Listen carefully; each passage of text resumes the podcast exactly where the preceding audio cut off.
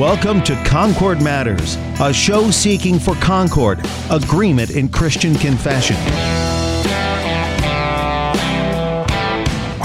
Concord mattered to Jesus and Paul, and so it does to us also.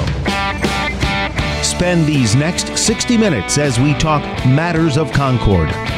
Concord Matters, a program produced by the Christ centered leader in confessional broadcasting, worldwide KFUO online at kfuo.org. And welcome to Concord Matters, the show where we seek to be of one mind, that is, the mind of Christ. And to do that, a couple of Christ confessing Concordians confer with the Book of Concord to conform what we believe, teach, and confess according to Scripture in our Lutheran Confession of the Faith.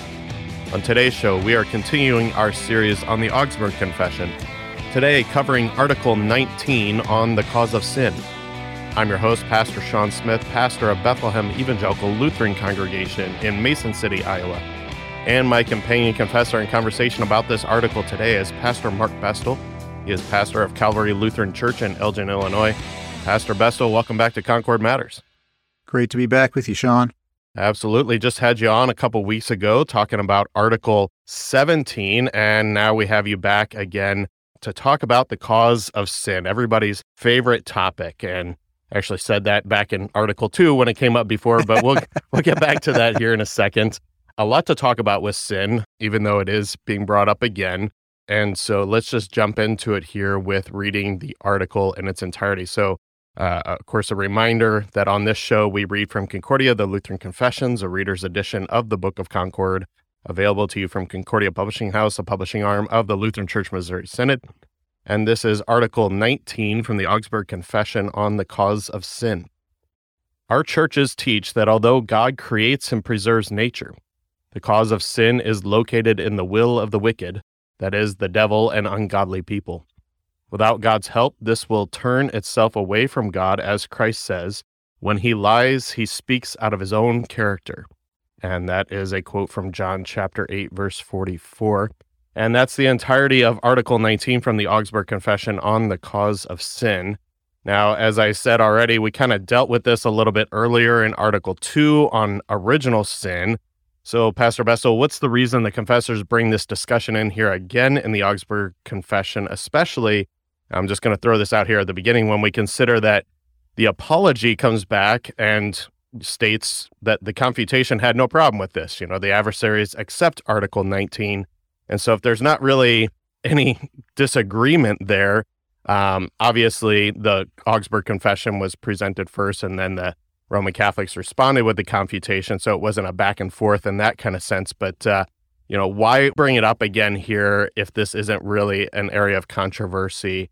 At least as far as the confutation having an issue with it and the Roman Catholics having an issue with it.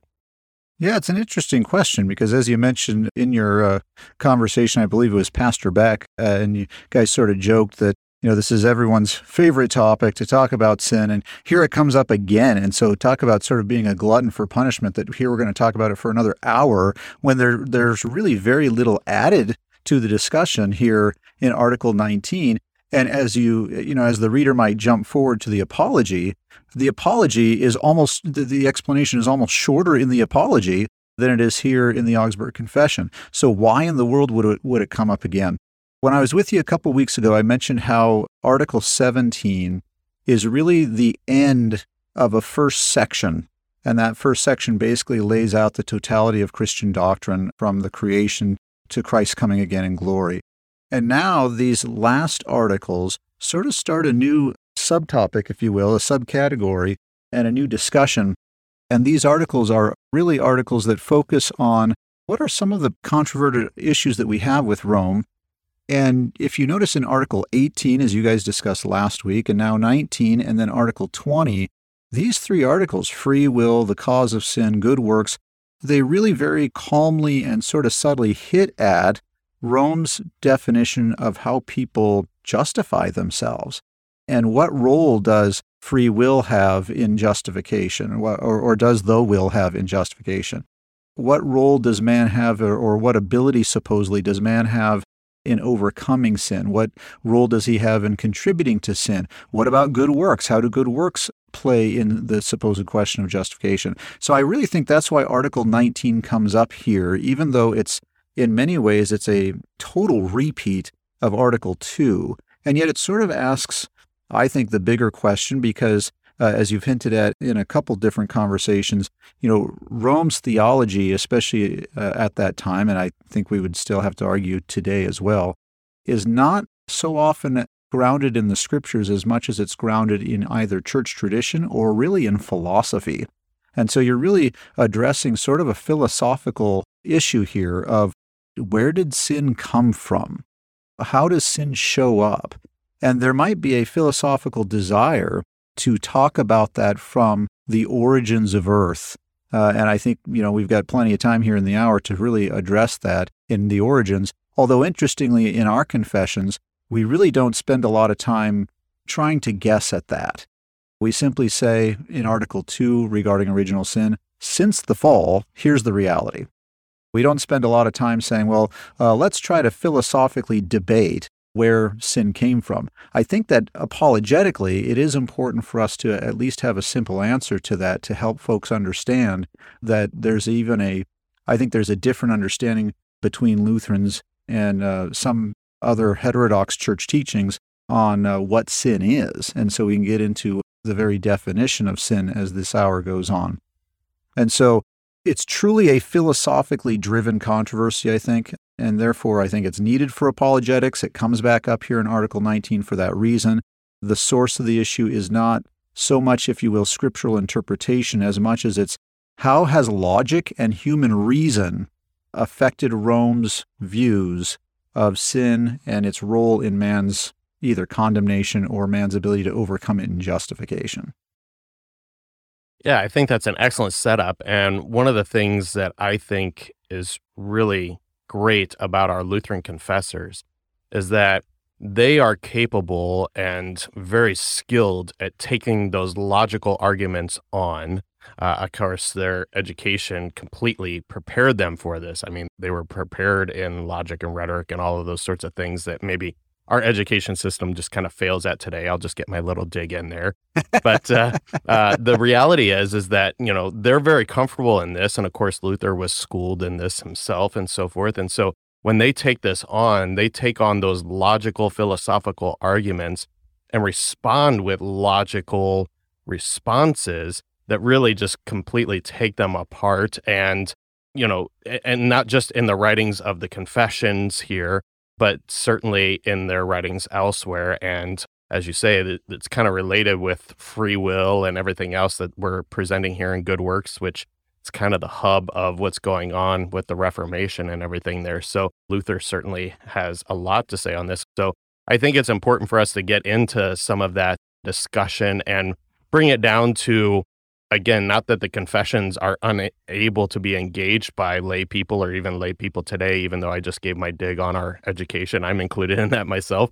Uh, but, you know, let's talk about this as what we want to kind of do here is just lay our foundation of where does sin come from? What's the cause? I mean, that's what we want to kind of answer and have a little Bible study here today just on that particular topic rather than rehashing what sin is which is maybe what I'll call Article 2, kind of more focused on that. So go ahead and get us into some of that here, Pastor Bessel. Sure. It sort of flows from that logical question, right? Where does sin come from? And that's a question that can trip people up, and that if you follow logic and human reason, you either hit dead ends or you you run down, you know, sort of the uh, the rabbit hole, and you just get yourself into all kinds of a mess. We start with a logical argument God is the creator of all things. Sin is real.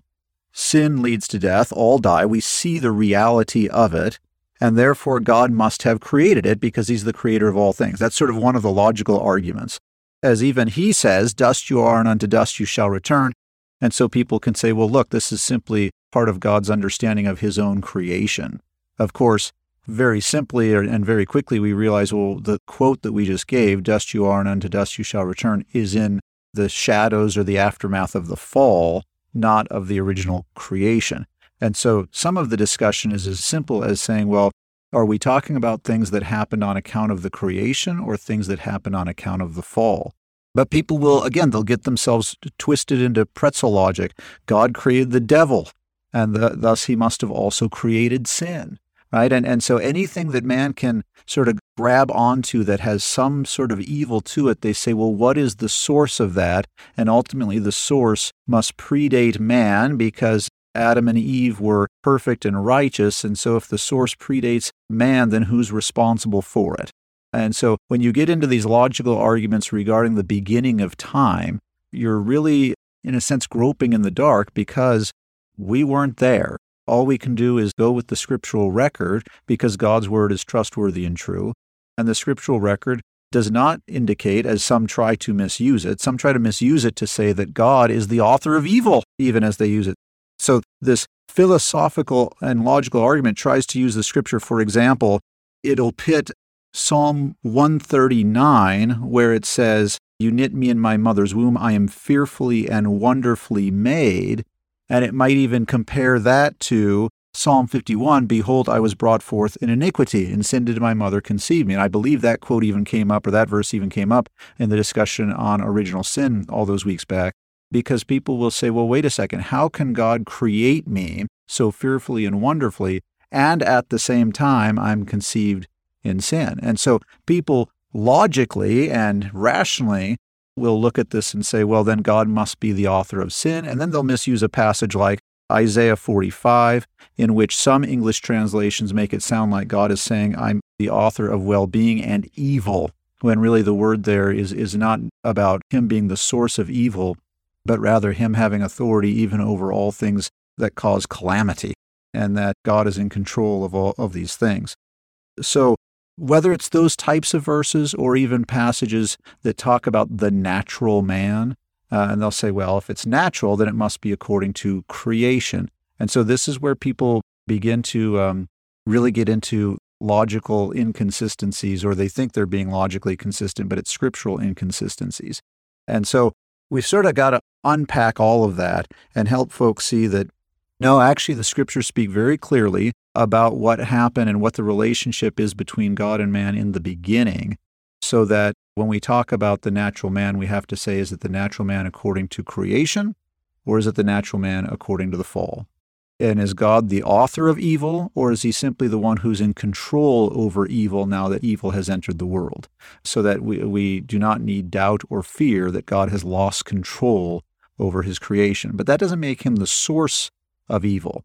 And that's really, I think, one of the foundational philosophical and logical issues with Article 19 is that even though the wording there really hints at what is happening in each individual life, you know, the words there are all very present tense, right?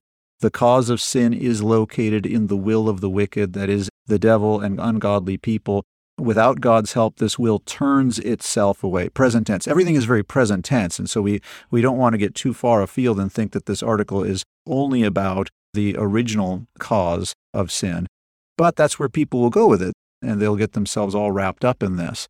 And so we've got to very definitively help them understand that God cannot create evil because God, by definition, is holy and good. And as God is holy and good, he did not create evil. The scriptures speak clearly about Satan's fall into sin, or Satan's fall, if you will, from the throne. Ezekiel 28 is a good poetic description of that. The scriptures speak, of course, very clearly about man's fall into sin. And so I think that's the very first and surface level argument is to say, well, the scriptures actually show us where sin comes from. Sin comes from the devil, sin comes from Adam. And anyone who's reading the scriptures honestly will see that when God created everything, he created it very good. It was perfect. There was no sin in Genesis 1. There was no sin in Genesis 2. And so, that, again, that sort of begs the question of, well, where did sin come from? And that's sort of the question people come up with. In terms of its source, I think part of the problem that people have is the idea that sin is an actual thing or sin is an actual substance. And if it's an actual thing or substance, then it had to be created. But the very definition of sin then is wrong. Sin is not a substance or thing that came into being, but sin is the lack of righteousness. Right? Sin is the lack of holiness. It's the void, if you will, of righteousness. So, if we're going to talk about things philosophically or logically, we have to be clear in pointing out that sin actually is not a created thing in and of itself, but it is the lack of God's image. It is the lack of righteousness. It's the lack of holiness. And our confessions speak that way, and the scriptures speak that way as well. And so when we get to the true cause of sin, we can get to the point of saying, well, where did someone, whether the devil or man, where did they turn away from God's righteousness? Because God is always righteous. God has continued to be righteous. And the only way that God could be the author or the cause of sin is if he turns away from himself, which he can't do. And that's just a logical fallacy. But certainly man has turned away from God, and the devil has turned away from God. And therefore, there are your sources not of a new creation you know, or a new created substance, even though we sometimes speak that way. And we'll get into where Flacius got confused on all of this stuff. But it's not really a new created substance as much as it's an absence of righteousness. It's a walking away from righteousness. So that in Genesis 5, for example, when it talks about the fact that Adam had been made in God's image, now because he no longer bears God's image, because he has moved away from that, now when Seth comes along, the scriptures say that Seth was born in Adam's image because it, it is absent God's image. That's a really difficult one for people to hear that man is not, after the fall, naturally according to God's image. Uh, how often do we hear phrases like, we are all God's children? Not actually true. Not actually true. As much as we can sympathize with what the intention is in saying that, that we love and respect our fellow man just because we are all part of God's creation, that doesn't mean that we are all children of God. None of us were actually born in the likeness of God, even though we are fearfully and wonderfully made. That God makes us according to his created will, and yet he does so not ex nihilo, not as if poof, he made us out of nothing, but he makes this generation through the lineage of Adam. And because Adam is fallen, then what is handed down to us is imperfection. So that we can at the same time say, I am fearfully and wonderfully made according to the creation, but I was also born and conceived in iniquity according to the fall. So the cause of sin is never God. God is not the author of evil. The cause of sin is always man. And of course, the agent in that is the devil. And so logically, that's simply, I think, the basic argument to make. Hopefully, I've answered it to uh, the listener's satisfaction in pointing out that sin is not a substance, sin is absence. And as soon as we see that, it's not about saying, well, God had to create something before man arrived but rather when man arrived on the scene and then man willed himself away from God's righteousness, there is the quote unquote cause or creation of sin. I think you cover that really well. And I like how you talked about it. It's the, you know, sin is the lack of righteousness, it's the lack of goodness that God created us in, right? And so one of the other ways that we'll talk about it then as well is that we're in rebellion against the goodness that God created. We're in rebellion against God. And I think that there's still kind of another logical layer to this that we need to address.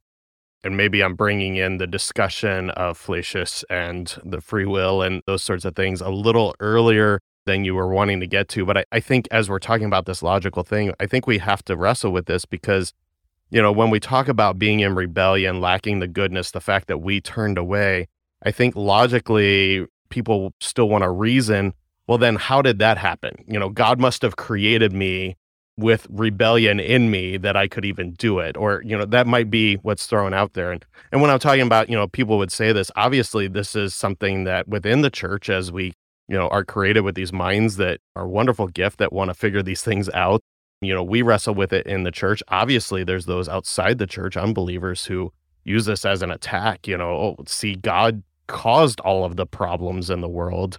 And so, you know, kind of got those different fronts going on there. But once again, you know, as we consider, well, then how did my rebellion come up within me? Or how did mankind's rebellion come up within us? Well, how did that happen? this would be related then to our discussion on the free will, right? So do you want to go ahead and bring that in?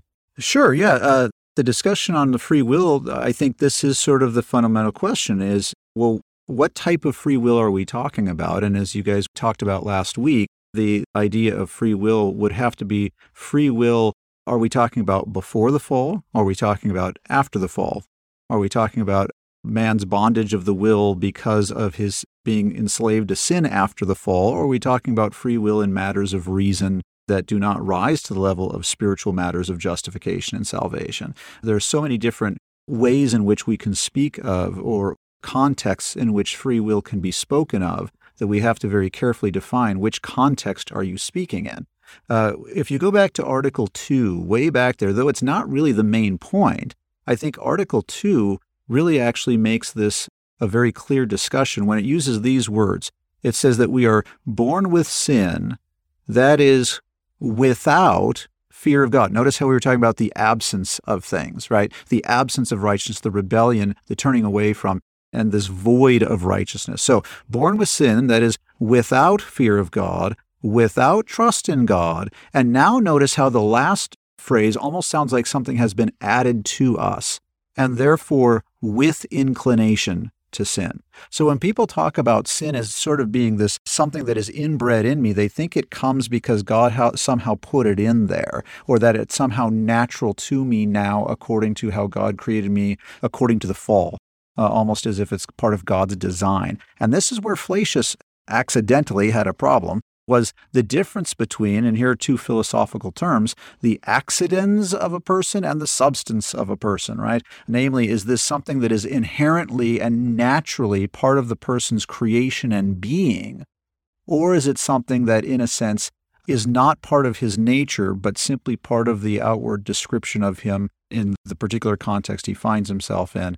Uh, you know, I think the common one is to say that a chair is a chair as part of its substance, you know, based on four legs or whatever, a seat, a back.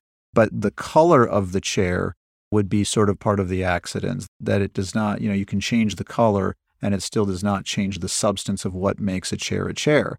Uh, Flacius got into a problem, and this actually comes up or is resolved in the Formula of Concord. Flacius got into a problem where he was trying so hard to point out that we do not have free will after the fall into sin, that we have this bondage of the will. And he was trying so hard to rightly defend this notion that we do not have the free will to choose for God or choose against God, as some people think you're born sort of in this neutral position, you have to choose for or against. And Flacius got so wrapped up in trying to defend this that he accidentally and yet sort of maliciously at a point and uh, you know sort of stubbornly at a point until he was called to repentance he sort of fell into the trap of saying that sin is naturally sort of a substance of man, that it's part of our very being. Well, that's not true. Man is God's creation. Sin is foreign to the way that God designed Adam and Eve. And therefore, even though you and I are children of Adam, and according to the fall, it is part of our fallen nature, that fallen nature is not who God created us to be. And in the resurrection, sin will not still be a plague upon us. So if sin is naturally part of who our created being is, then Flacius would have to argue that in the resurrection, sin would still be there. Because in the resurrection, God will restore us in a sense or raise our bodies to immortality, and yet he will not give us a different self than who we are. He will simply raise us to what we naturally were intended to be according to the creation and according to perfection. Uh, and so sin is not naturally part of who we are.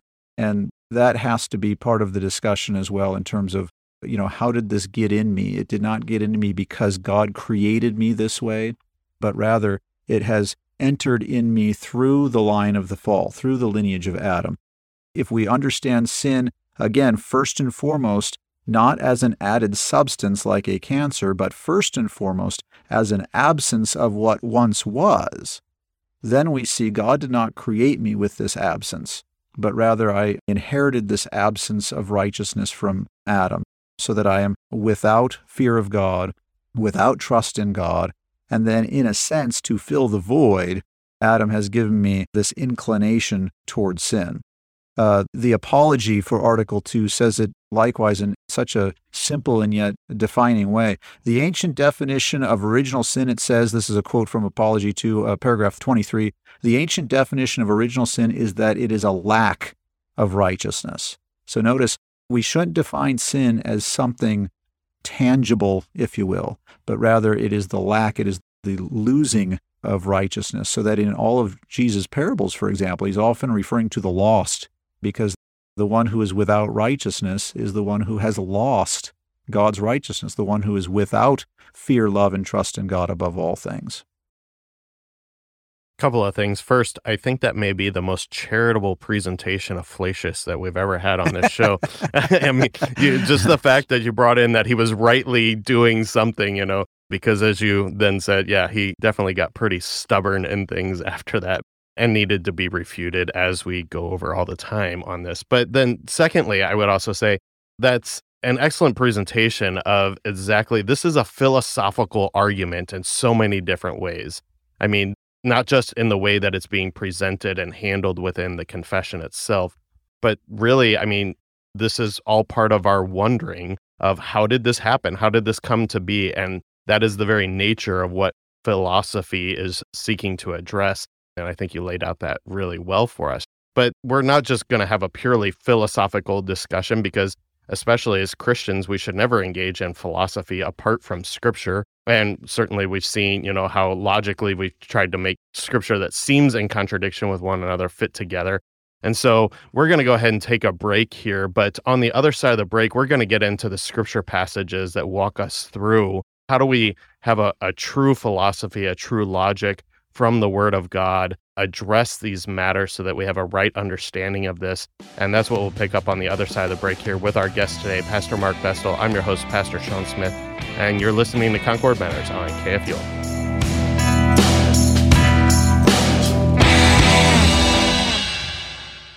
The life of the Christian church is a life in exile. We are grieved by various trials. False teachers and their deceptive teachings wage war against the truth. How can we believe and live as faithful and joyful Christians while we sojourn here? This is Pastor Timothy Appel, host of Sharper Iron. We're starting a new series, The Imperishable Inheritance. We will be going through 1 Peter, 2 Peter, and Jude. Join us every weekday morning at 8 on KFUO to rejoice in the imperishable inheritance that is ours in Christ Jesus.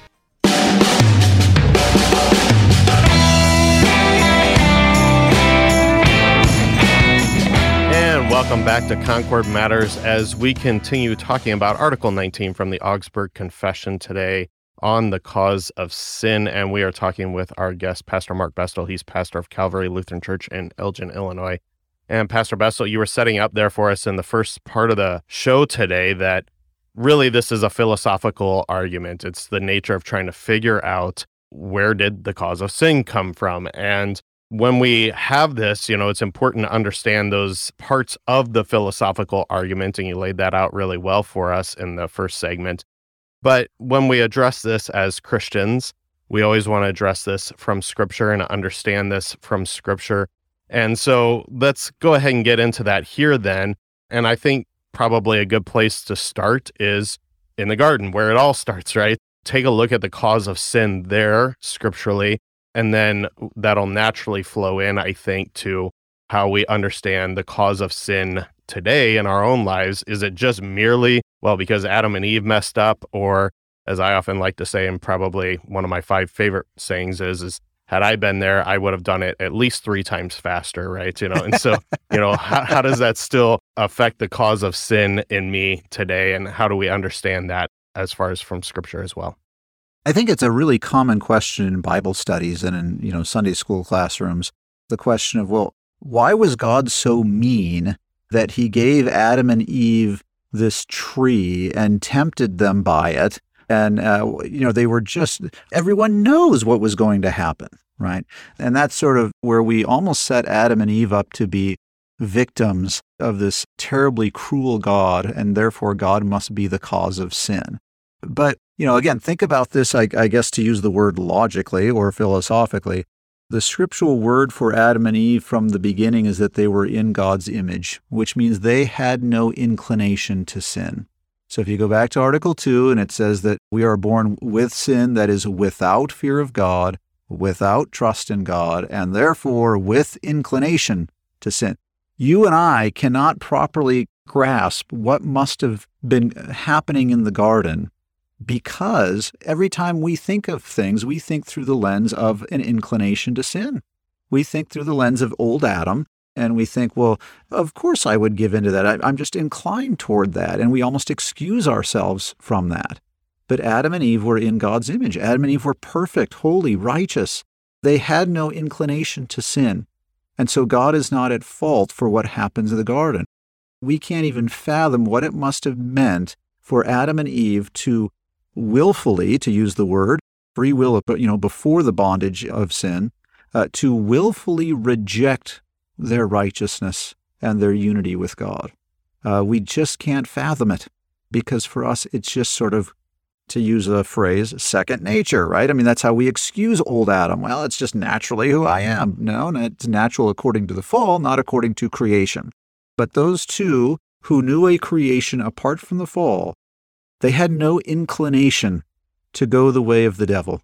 And yet, that's exactly what they did. So, uh, on the one hand, we can say, well, there is the cause of sin. But then, again, the Sunday school answer, or, or the, excuse me, the Sunday school question or the Bible study question, the hand shoots up again and says, yeah, but, but what about the devil? Well, where did the devil come from if God isn't the cause of sin? Why, you know, why did this happen? Well, I think I hinted real briefly in the first half of the hour on Ezekiel 28 is a great passage to show God's own description of the devil falling from, to use the phrase, falling from grace. And it actually starts, for those who want to read it, we won't read the whole thing here, but it starts right around verse 12 or so in Ezekiel 28.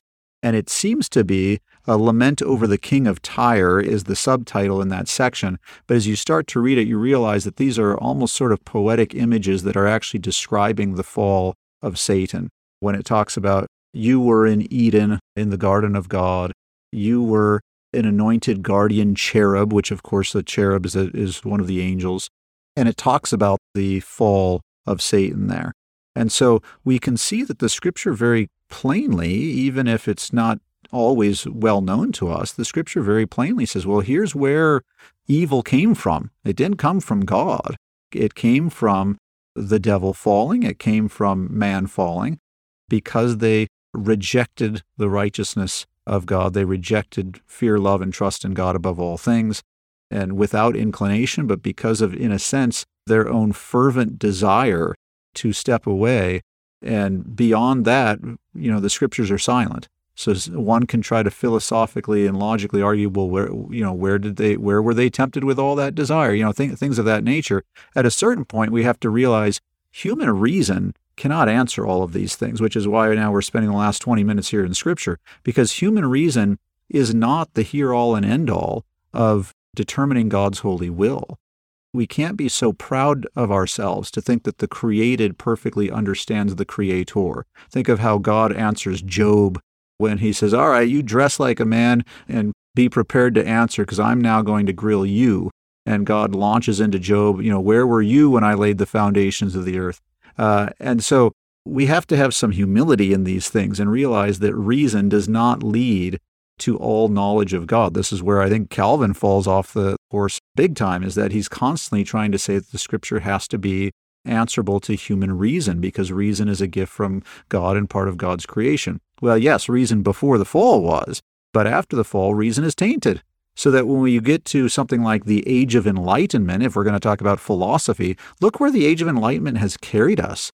For so many years, we were so proud of the Age of Enlightenment. And yet, all it's done uh, when you begin with Descartes, I think, therefore I am, and I always love to point out that that maybe it's coincidental, uh, but I think therefore, and then he uses the very phrase that is the name of God, right? I think therefore I am, almost as if man in his pride says, because I can reason, therefore I don't need God anymore. I'm God in his place, and therefore I can answer all of these questions about, you know, and we get off on these logical uh, and philosophical arguments about could God create a stone too big for him to lift? Well, that's just the folly of human reason. And we see what's happened now through the age of the Enlightenment, because the further we use human reason as sort of a you know, the here all and end all of these things, sort of in a supreme magisterial use, the further away we get from truth, so that now today we can say, I can't define the word woman, and half the society nods its head in approval and says, Oh, yeah, I, I don't know that I can define the word woman either. It's just absurdity because we're trying to follow human reason. So instead, let's look at the scriptures. We started with, you know, going back to the garden, and there in the garden, we see that Adam and Eve, you know, once they eat the fruit, they realize they are naked. Before this, they had no inclination towards shame, just as they had no inclination towards sin. Why would they be ashamed? Right? And isn't that sort of the question that God asks Adam in the garden? Well, who told you you were naked? At the end of chapter 2, you were naked and you didn't care. Now all of a sudden you care? Well, why is that? It's because Adam now has removed himself from God's righteousness. And so there is where we see the beginning of all of this. And from that, we see the rest of the scriptures also constantly pointing back to this reality.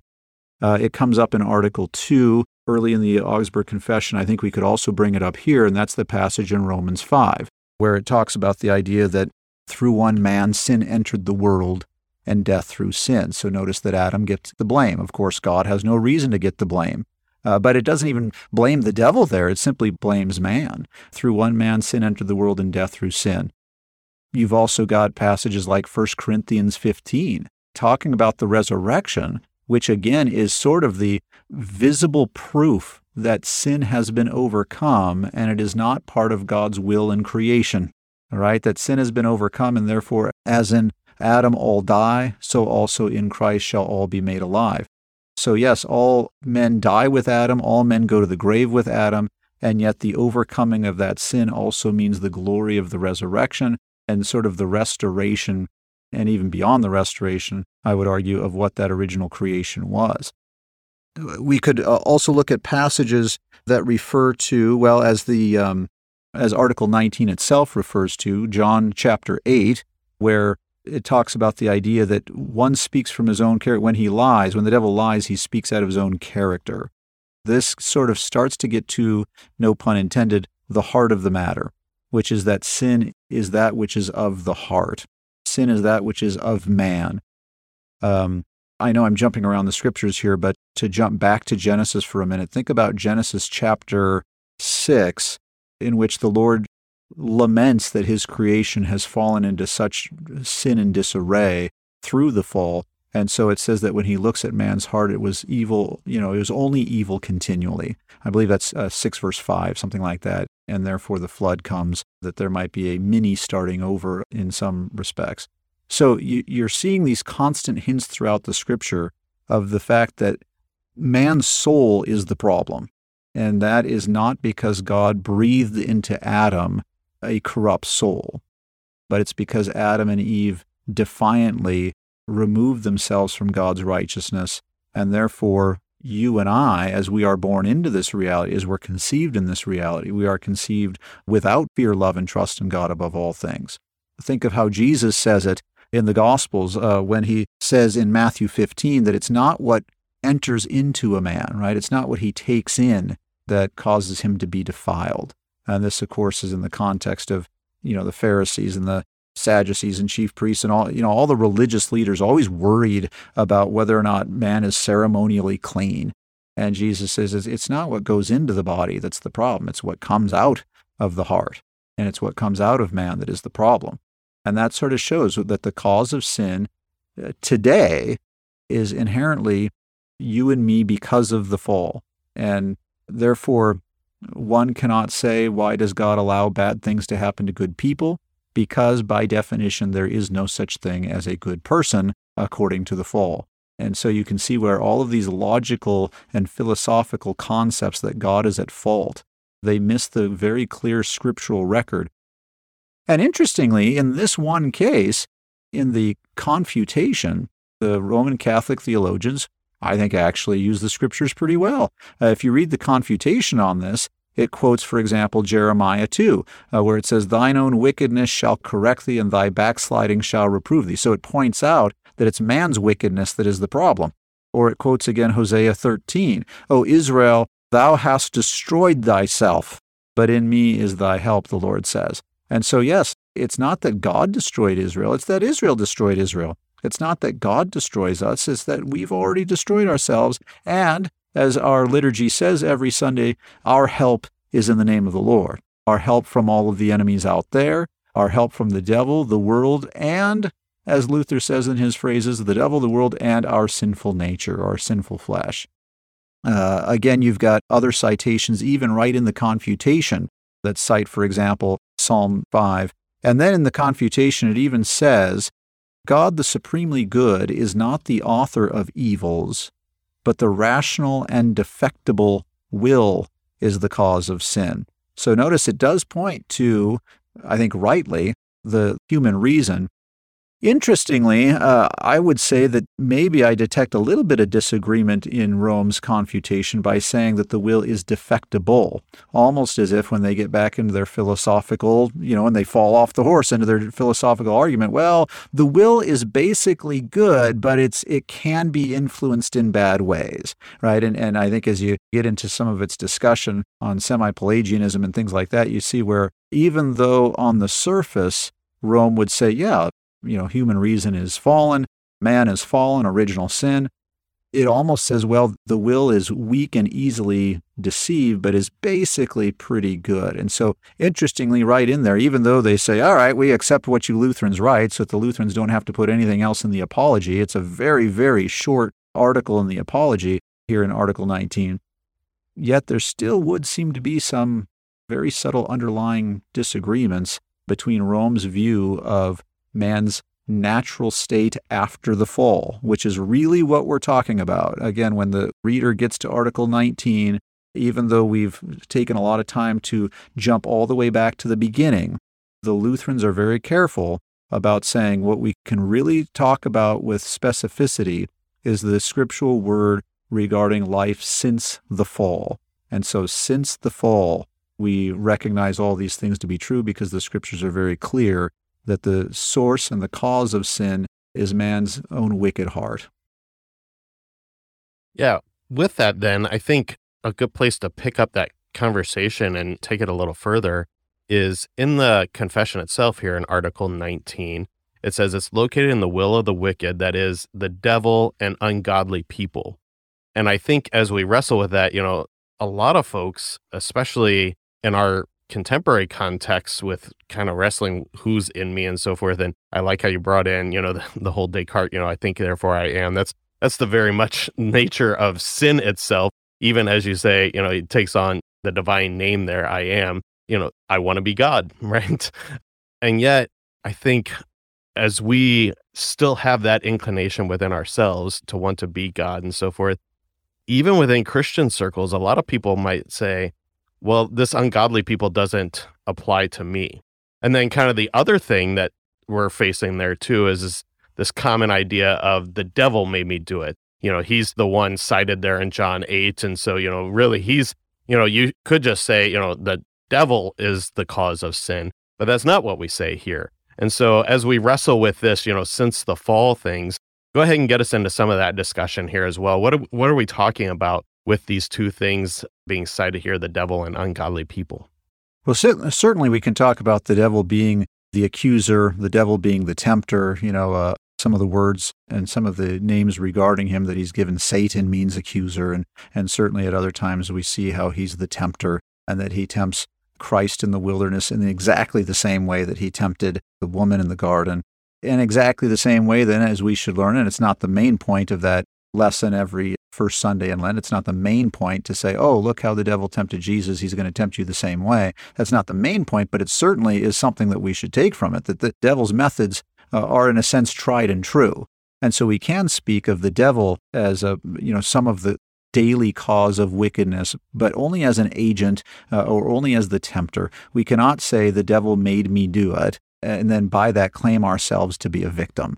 Uh, and, and that's true. And then when we talk about ungodly people, what are we talking about? We're talking about our natural state before conversion. That before the man is converted, every man that is conceived is conceived in sin, and therefore every man is accountable to God for his wickedness.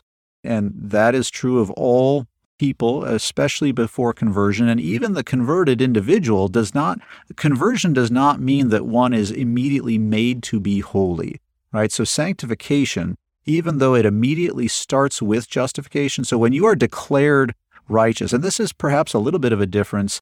Uh, well, I would argue a pretty big difference, but a subtle difference sometimes between the Roman Catholic argument on these things and the Lutheran argument is that for Roman Catholic theologians and, and even for some of the Protestant understanding out there, justification means that God has made you righteous and holy so that you are no longer, you know, burdened with the old Adam.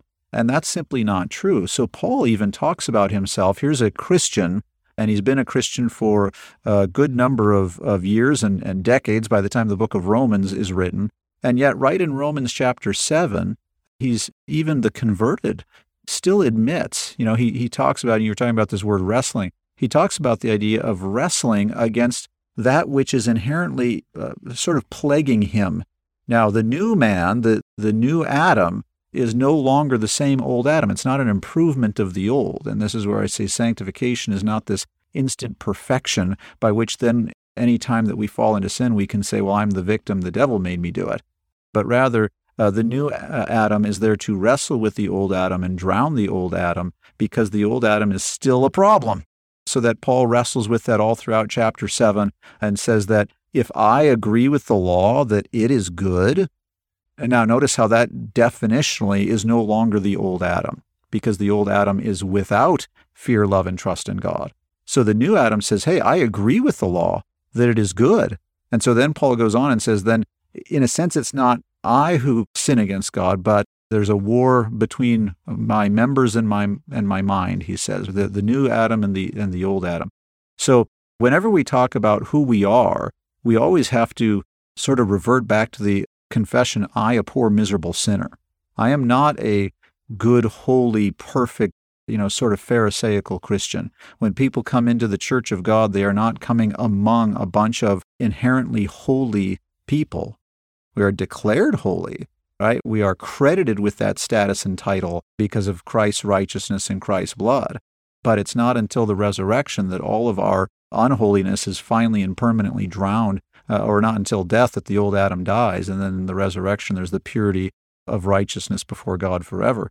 So, whether it's before conversion, in which we are right to absolutely talk about the ungodly, the wicked, that this is our natural state according to the fall, but even as Lutherans, we would say even, even the converted man is not therefore all of a sudden holy and righteous so that he is above the ability to sin.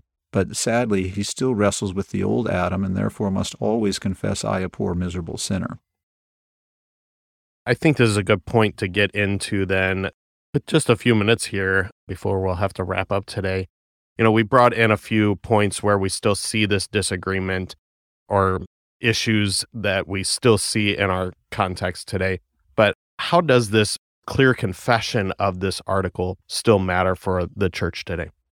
It really matters when it comes back to the central article, I think. The central article or the chief article being justification in Christ alone, right? That I cannot claim any credit for my standing before God. I cannot claim any part of righteousness.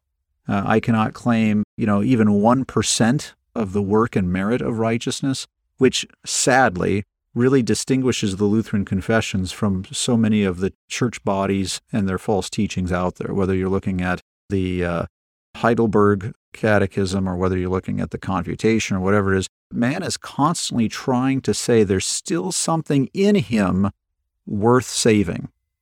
That's not true. By definition, if you are saved by grace, it means there is no merit. And that is true not only of what you do, but of who you are. And at first, that might sound like just a, a horrible thing to say of my fellow man or of myself. I mean, it, it almost sounds uh, like maybe you're just depressed and, and, and you just uh, need someone to tell you that you're really not that bad of a person. But if we take Scripture seriously, it's actually a very freeing thing to be able to admit it to say, I am such a poor, miserable sinner. I cannot hope in anything of myself. But I have a God who desires to be merciful, a God whose plan has been one of mercy all throughout this. uh, that not only did he know that Adam would fall, but he already had the answer pre planned so that when he shows up on the scene after the fall of Adam, God is not speechless and he doesn't say, Oh man, now what am I going to do? But rather, his very first word is the word of gospel, where he declares to the serpent the cause of sin. Uh, he declares and says, I will put enmity between you and the woman, between your seed and her seed, and he shall crush your head and you shall strike his heel. And there is the first gospel, right? So God already comes on the scene with this. So this is such an important concept, this concept of original sin, as you talked about in Article 2. And again, sort of here later in the confessions, we, we sort of have to come back to it and almost double down on it just to make sure that everybody understands. If you don't understand sin scripturally, if you don't get sin right in terms of your theological understanding of it, you're going to lessen who Christ is. You're going to say, yeah, Christ is my helper, Christ is my teacher, Christ is my life coach, Christ is my advocate, but ultimately you're going to put your hope in yourself. And that hope is actually what leads to despair. It does not lead to despair to say, I'm a poor, miserable sinner. Now, people can use it almost pietistically, and they can almost say things like, Oh, I am the absolute worst of sinners, and almost delight in that. Oh, well, that's not the point either. But the point is to say, No, as Isaiah says, Woe is me, for I am undone. I am a man of unclean lips amongst a people of unclean lips, and I have seen the Lord of hosts. Right? This should be a tragic reality for us that on a Sunday morning, when we come before the altar of God, we would have every reason to tremble in fear and shame and not want God to come among us. And yet, because God is so gracious to give his only begotten Son for the sins of the whole world, he now distributes that to us so that each and every Sunday we can come not in fear and trembling, but also in love and trust. And we can call upon the name of the Lord and be saved, and call upon the name of the Lord and have the distribution of our inheritance fed to us each and every Sunday, so that it's no longer with fear and trembling, but now with joy and awe that we can sing, Holy, Holy, Holy Lord God of Sabaoth, Heaven and earth are full of thy glory. Blessed is he, blessed is he, blessed is he who right now in this holy hour, blessed is he who comes in the name of the Lord, comes in the name of the Lord to serve us sinners. As Jesus says, it is not the righteous who need saving, it's the sinner. It's not the well who need a physician, but the sick. So when we are willing to confess what the scriptures say of us, that we are broken, then the gospel shines brightly and clearly and God is faithful and just, forgives us from all sins, cleanses us from all unrighteousness. So, this proper understanding of sin, though it's no fun to think of ourselves this way, and it's no fun to admit this, it is so necessary in order to hear the joy and the beauty of the gospel. Absolutely. And I love how you take that this not only relates to our chief doctrine of the church, but plays out very practically in how we worship as Lutheran Christians. And you walk us through the liturgy there. And I think that that's why it's so important that we begin our divine service with coming on bended knee. And I try to in my pastoral practice and where churches have the kneelers and so forth, I encourage folks to do that, to actually come on bended knee. And it's like you say, not in the pietistic sense of where, you know, we kind of do it almost for a show or as a way out is sometimes the way that I see it. You know it's like oh well you know I, of course i'm a sinner you know and so it's kind of my get out of jail free card.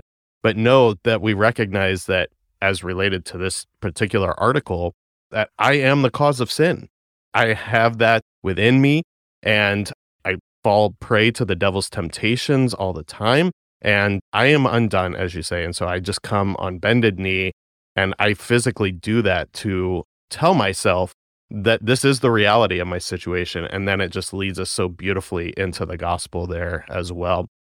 Um, go ahead and wrap us up here in a minute or so here today. How does this connect in with what's still coming in the augsburg confession here and give us your parting thoughts here sure as we talked about at the top of the hour here you've got these three articles sort of bam bam bam right in a row free will the cause of sin good works which really in the second half now the Lutheran confessors are starting to argue against what they see are some of the problematic views of Roman Catholic teaching on really on justification when it comes down to it. Uh, and that's followed up, uh, by the way, a few articles down from here. worship of the saints, right? And then you get just into some of these bad errors. And so this really is a helpful place for the Lutheran confessors to go at this point to say, all right, now as we start to wrestle with these controverted articles, we really have to reaffirm the foundational element of what is the Christian faith in terms of where sin comes from, just how deep and depraved sin is, and just therefore how much trouble we're in, except by the grace of God, except by the fact that God does not come to love the lovable. He comes and he loves that which deserves no love. And yet, how gracious is God, and how gracious is his Christ to joyfully do the will of his Father, to come and be the sin bearer for us, that in him we might be declared the righteousness of God. Absolutely. Well said. And as you set up earlier as well, that, you know, these articles 18, 19, and 20 are very much related here as well. You know, the free will influences how we talk about the cause of sin. And you talked uh, at length about that. But then obviously it's going to connect to our next article here as well in terms of good works and how we understand that this side of the fall. And so that's what we'll pick up next week as we look at Article 20 of the Augsburg Confession on good works. But today, thank you, Pastor Mark Bessel, for joining us again for Concord Matters and teaching us the Lutheran Confession of the cause of sin here from Article 19 of the Augsburg Confession. It's been a great pleasure having you join us again today. My pleasure. Thanks a lot, Sean. And thank you also, dear listener, for stopping by today. And until next time, keep confessing, church.